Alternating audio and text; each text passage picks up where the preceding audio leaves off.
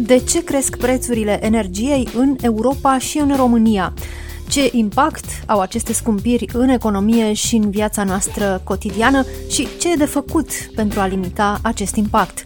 Bine v-am găsit! Noi suntem Adela Greceanu și Matei Martin și invitata noastră este Antonia Coliboșanu, analist geopolitic, doctor în economie. Bun venit la Radio România Cultural! Bine v-am găsit! Bună ziua! Mulțumesc pentru invitație!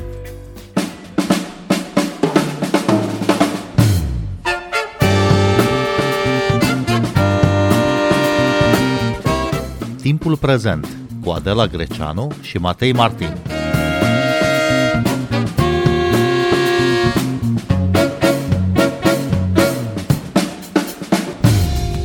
Întreaga Europa se confruntă cu creșterea prețurilor la carburanți, la gaz natural, la energie electrică. Ce s-a întâmplat? De ce acum aceste scumpiri? De fapt, aceste scumpiri au uh, apărut în ultimile două luni de zile. Spre sfârșitul uh, lunii august, la nivel global, am văzut o creștere susținută a prețului uh, energiei și în special a prețului gazului natural. Nu s-a întâmplat doar în Europa, s-a întâmplat, spuneam, la nivel global. În Europa însă prețul uh, gazului natural uh, a fost uh, foarte ridicat în sensul unei creșteri aproape de record pentru ultima decadă cel puțin, iar lucrul acesta a fost pus pe ideea unei creșteri a cererii de gaze naturale. Cerere crescută și ea din cauza crizelor pe lanțurile de aprovizionare globală și consumului ridicat de bunuri de orice fel până la urmă. În momentul în care am intrat în vara anului 2021, am intrat într-o perioadă de recuperare și creștere economică. Acest lucru s-a văzut în primul rând prin consum sporit oamenii care au ieșit din, uh, din pandemie, din perioada pandemică, au vrut să meargă să viziteze locuri noi, au consumat uh, diverse lucruri pe care și le-au negat în perioada pandemiei. Am cumpărat mai multe haine, am cumpărat mai multă aparatură, am cumpărat mai multă mobilă, unii dintre noi ne-am pregătit pentru varianta aceasta de lucru hibrid și uh, ne-am uh, dotat birourile de acasă. Tot acest proces de consum a pus presiune pe lanțul de aprovizionare globală și, în final, pe producători care sigur că au consumat mai multă energie decât ar fi făcut-o în mod normal, în condițiile în care oferta de energie la nivel global a rămas cam aceeași. În Europa s-a întâmplat uh, să avem de-a face cu o iarnă foarte figuroasă în 2020 ceea ce s-a tradus pentru domeniul energetic într-o scădere a rezervelor de gaze naturale la nivelul continentului european. Acest lucru, suprapus cu un consum sporit și suprapus cu ideea de a merge către, către o variantă mai verde a energiei consumate, a însemnat uh, o cerere crescută pentru gazul natural, pentru, practic, resursa care este o resursă a tranziției de la sursele energetice poluante, de genul cărbunilor uh, și petrolului, către sursele energetice regenerabile. Iar uh, momentul în care s-a întâmplat acest lucru a fost primăvară, când, uh, sigur, statele naționale se uitau să-și reumple rezervele, iar uh, noi consumam din ce în ce mai mult pentru că venea toamna. Și uh, această avalanșă a făcut să ne aflăm astăzi într-un punct maxim, sper eu, al uh, gazelor naturale și spun că sper să fie punct maxim pentru că îmi doresc de asemenea ca prin uh, politicile pe care le are Uniunea Europeană să, să facem în așa fel încât să scadă prețul la gazele naturale. Bun, e clar că scumpirea energiei uh, e cumva și o veste bună în sensul unei uh, reluări a economiei, dar este și o veste proastă pentru consumatorii casnici în orice caz. Nu cumva, pentru că o parte din uh, aceste scumpiri se datorează ambițiilor de mediu ale Uniunii Europene, nu cumva și-a propus Uniunea Europeană obiective de mediu mult prea ambițioase? Nu știu dacă obiectivele sunt ambițioase sau termenul în care am înțeles uh, și spun asta, am înțeles noi, piața, consumatorii, administrațiile guvernamentale. Deci noi cu toții am înțeles să punem în aplicare conversia. Conversia la um, o energie mai verde va lua timp.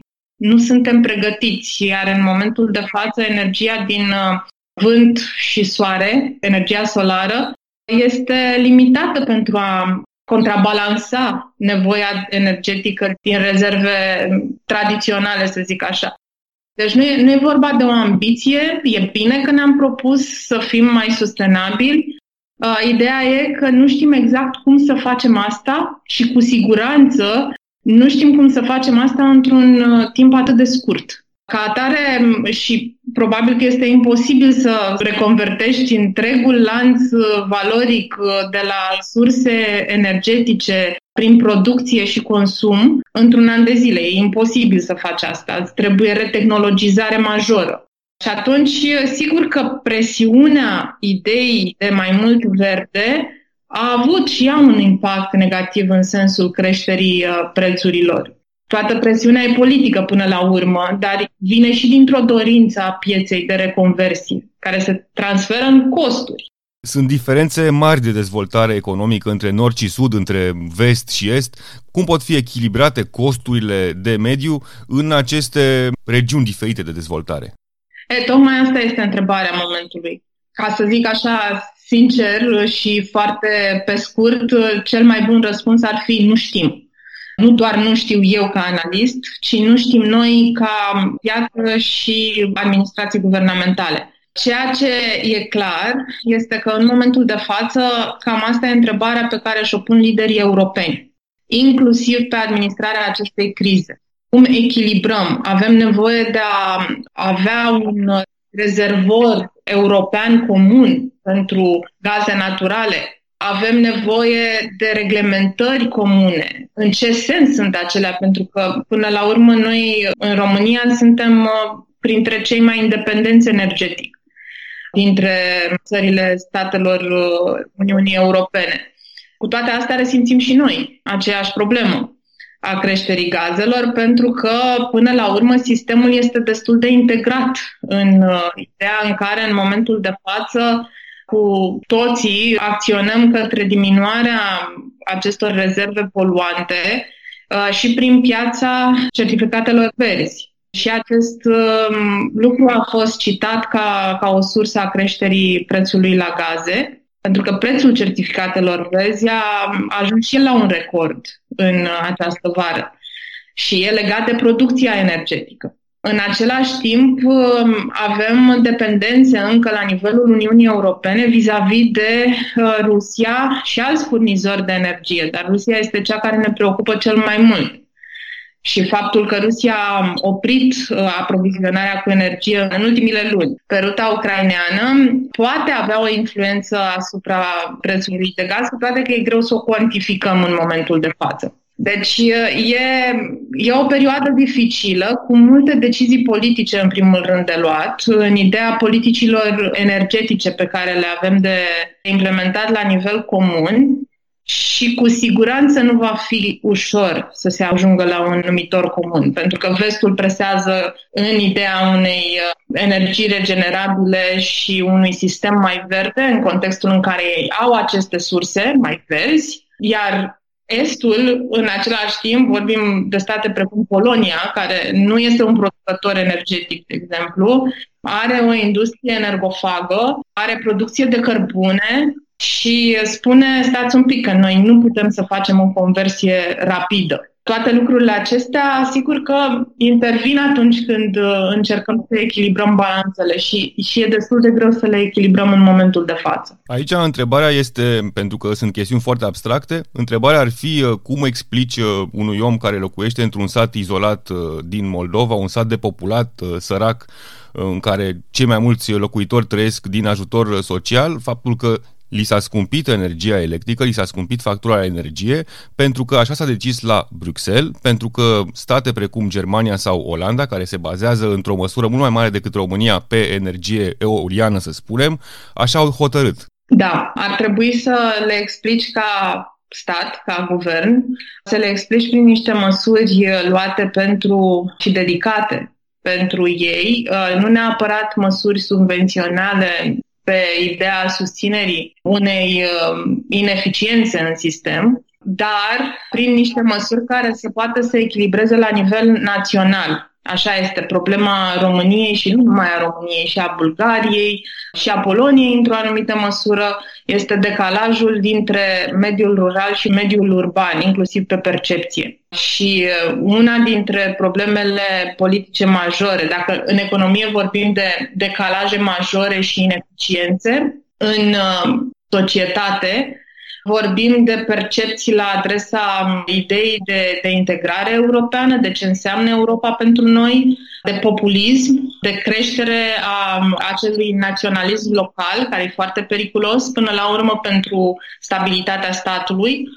Iar în momentul de față, mă tem că sunt puține preocupări în zona administrării pe termen lung a acestor decalaje. Probabil că acolo se vor îndrepta uh, privirile decidenților politici în următoarele luni de zile.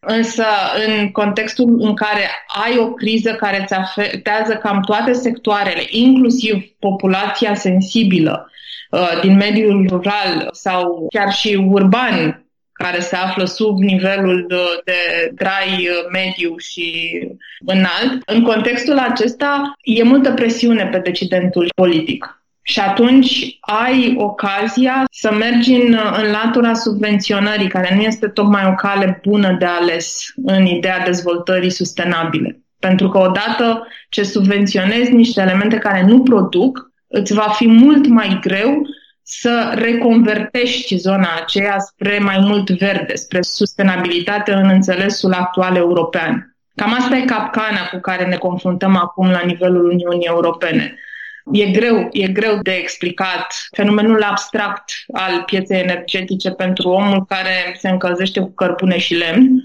Și nu spun asta întâmplător. Există inclusiv ideea de a diminua consumul de energie din cărbune și lemn pentru a proteja mediul înconjurător și atunci se pune problema care este prioritatea. Prioritatea până la urmă trebuie să fie omul și echilibrul de dezvoltare privește resursa umană, în primul rând. Cum faci să explici oamenilor și ce fel de măsuri impui ca omul să se poate dezvolta în contextul în care îți dorești să diminuezi poluarea. Lucrurile astea cred că vor fi din ce în ce mai dezbătute, pentru că până acum nu am avut mare dezbatere pe zona asta și nu am avut la nivel european, nu numai în România nu știm ce înseamnă reconversie. Bun, sunt chestiuni pe care alte state dezvoltate din uh, vestul Europei le-au gândit deja. Am dat exemplul Germaniei, am dat exemplul Olandei.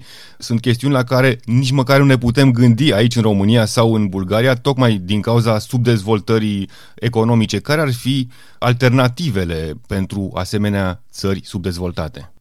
Mi-e teamă că nu am un răspuns. Pentru România poate că ar fi mai ușor pentru că producem uh, totuși energie și pentru că am putea să ne renegociem totuși poziția cu Bruselul pe zona de, de tranziție și uh, reconversie către zona verde. Pentru Bulgaria va fi mai greu. Probabil că va, va merge pe negocieri în interiorul Uniunii Europene și vom merge și noi în uh, grupuri de țări care vor fi mai mult uh, vocale pe zona aceasta de haide să încetinim totuși procesul de reconversie și să încercăm să susținem uh, mai mult populația și industriile afectate de această reconversie, în timp ce găsim surse alternative.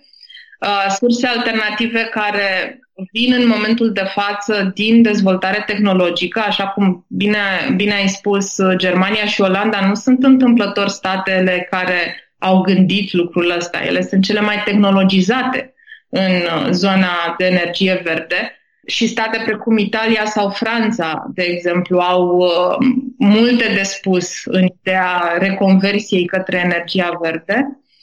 În același timp, sectorul energetic uh, și ideea de resursă, cel puțin de tranziție, dacă nu resursă curată, care vine din nuclear, este o idee de continuare a acestei reconversii în, în zona resurselor sustenabile.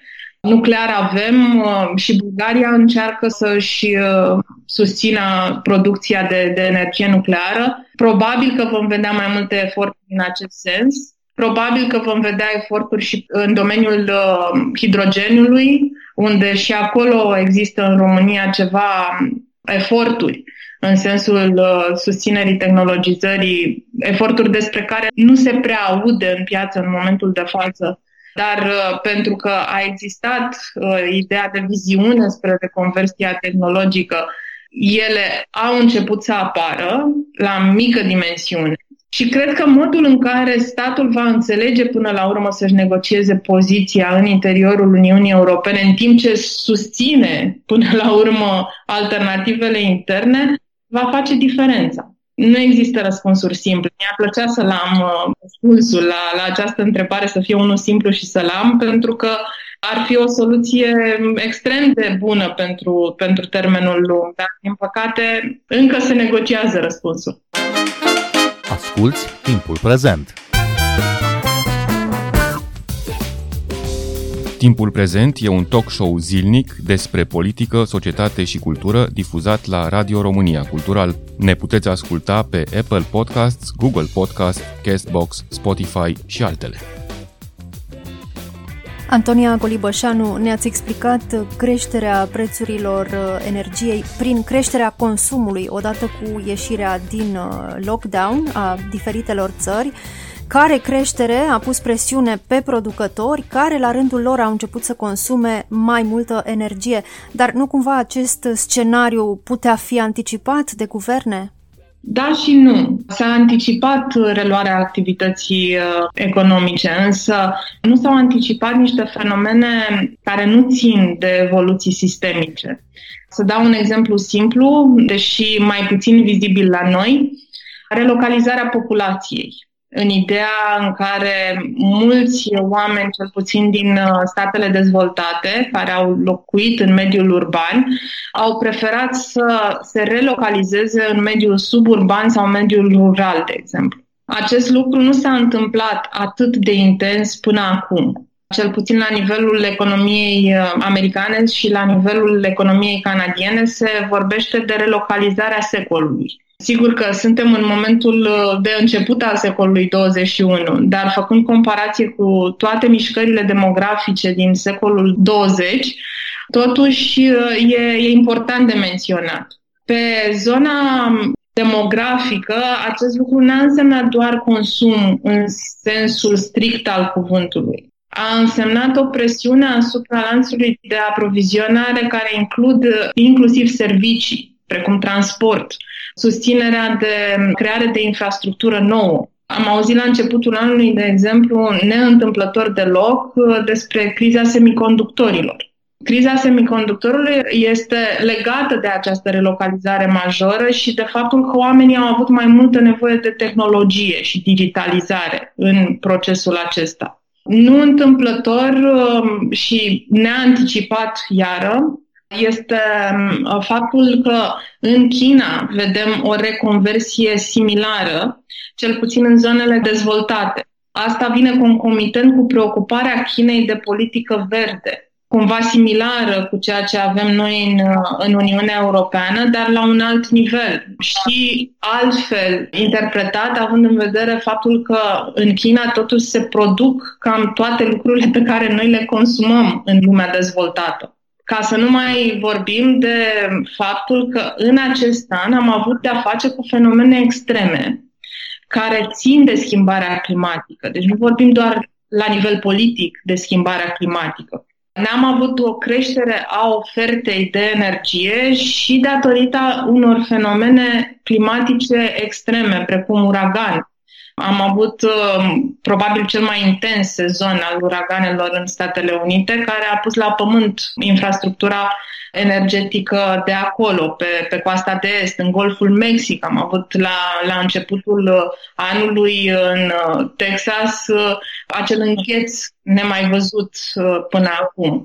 Sigur că putem să negăm faptul că fenomenul meteo a avut atât de mare impact Însă cifrele spun altceva și tocmai din această cauză a faptului că cifrele spun altceva, în momentul de față preocuparea nu mai este neapărat exclusiv politică, ci trebuie să găsim soluții un pic mai rapid la reconversia către regenerabile. Lucru neanticipat, iar. Deci, um, da, puteam să anticipăm că va crește consumul, dar nu puteam să anticipăm faptul că o să avem o vară atât de secetoasă. Nu puteam să anticipăm faptul că se vor închide porturi din cauza uraganelor și odată cu uraganele vom avea inclusiv căderi de infrastructură critică energetică lucrurile n-au fost chiar atât de, de vizibile. Ca să nu mai vorbim de fenomenul pandemic în, în general. Uite, un efect uh, extrem, uh, un eveniment extrem care îmi vine în minte cu aplicație directă pe lanțul de aprovizionare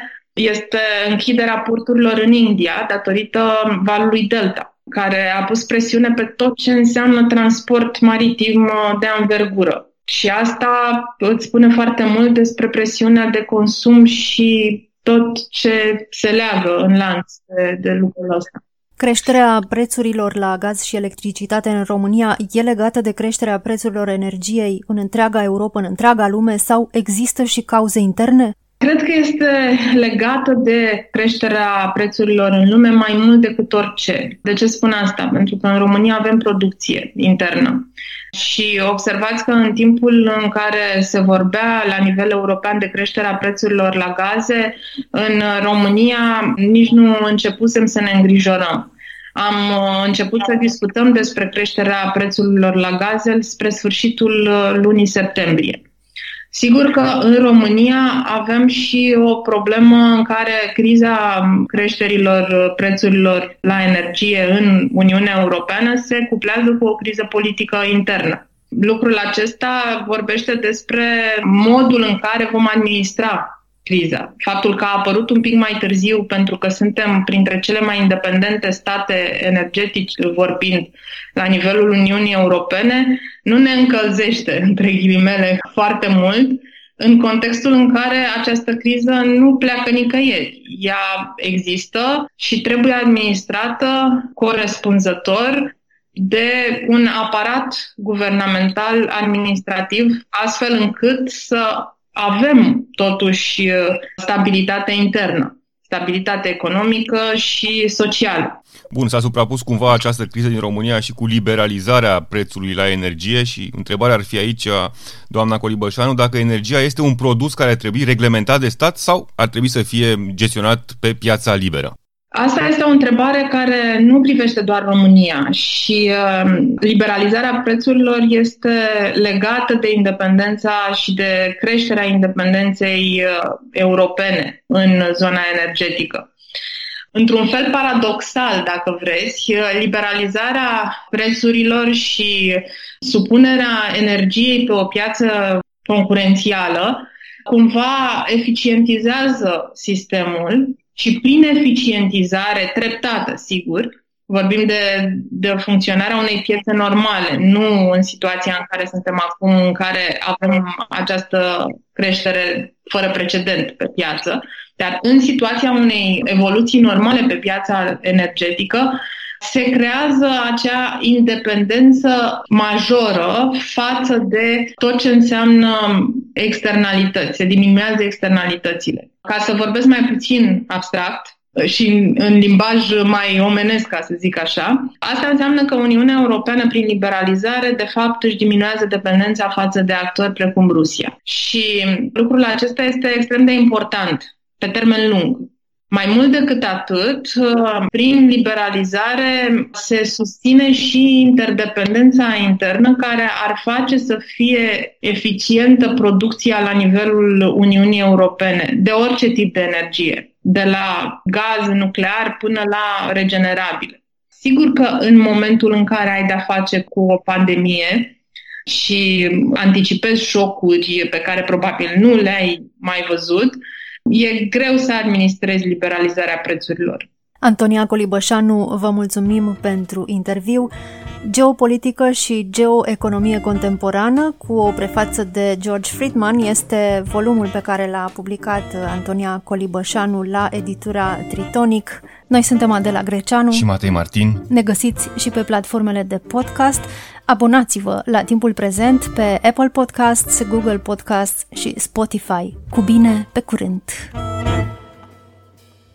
Thank you. Thank you.